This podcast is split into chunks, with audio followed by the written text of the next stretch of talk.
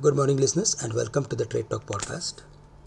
Friends, today we have to start with the world markets, as we saw a steep decline in US markets yesterday on the back of specific concerns on the inflationary pressure.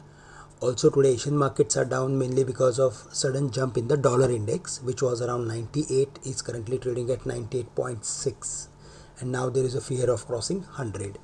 So Asian markets are down. Singapore Nifty is also following to the same. It is down more than 140-150 points.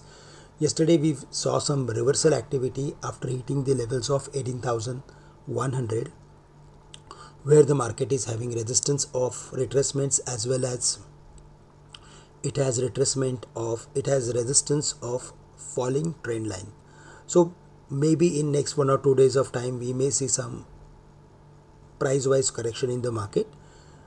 On the downside, now 18,000 going to act as major support, but yesterday we closed below the same. So below 18,000, the next level to watch out for would be 17,850, 17,750, where the market has spent maximum time in the past, and it was acting as major resistance, major barrier for the market. So if we see any correction, then earlier resistance would act as major support for the market.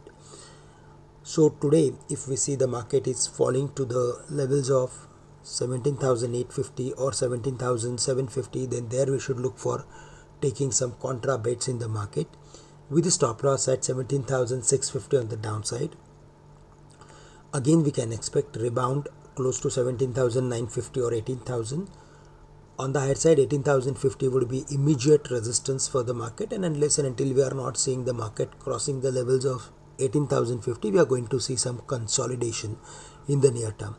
The Bank Nifty also closed to the lowest point, and it was underperforming. We saw furthermore weakness during the day yesterday, and finally it closed below the mark of 38,000, which is negative. Based on its technical formation, we are of the view that it is heading for the levels of at least 37,500, 37,300 sort of levels. So unless and until the Bank Nifty is not dropping to those levels, we should stay away from taking any specific long bet in the market. But yes, close to 37,500 or 37,300 levels, we should be contra buyer. These are the levels where we are focusing, and based on their based on the reversal formation or based on quick drop in the market, we will come out with specific recommendation on indices. Sector specific, we are going to focus on pharmaceuticals along with financial if there is any specific correction during the day.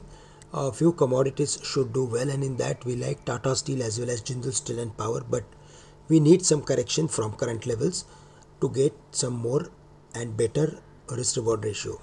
Friends, that's all from my side for the day. With this, I am ending today's morning podcast. Thank you and have a great day to all of you.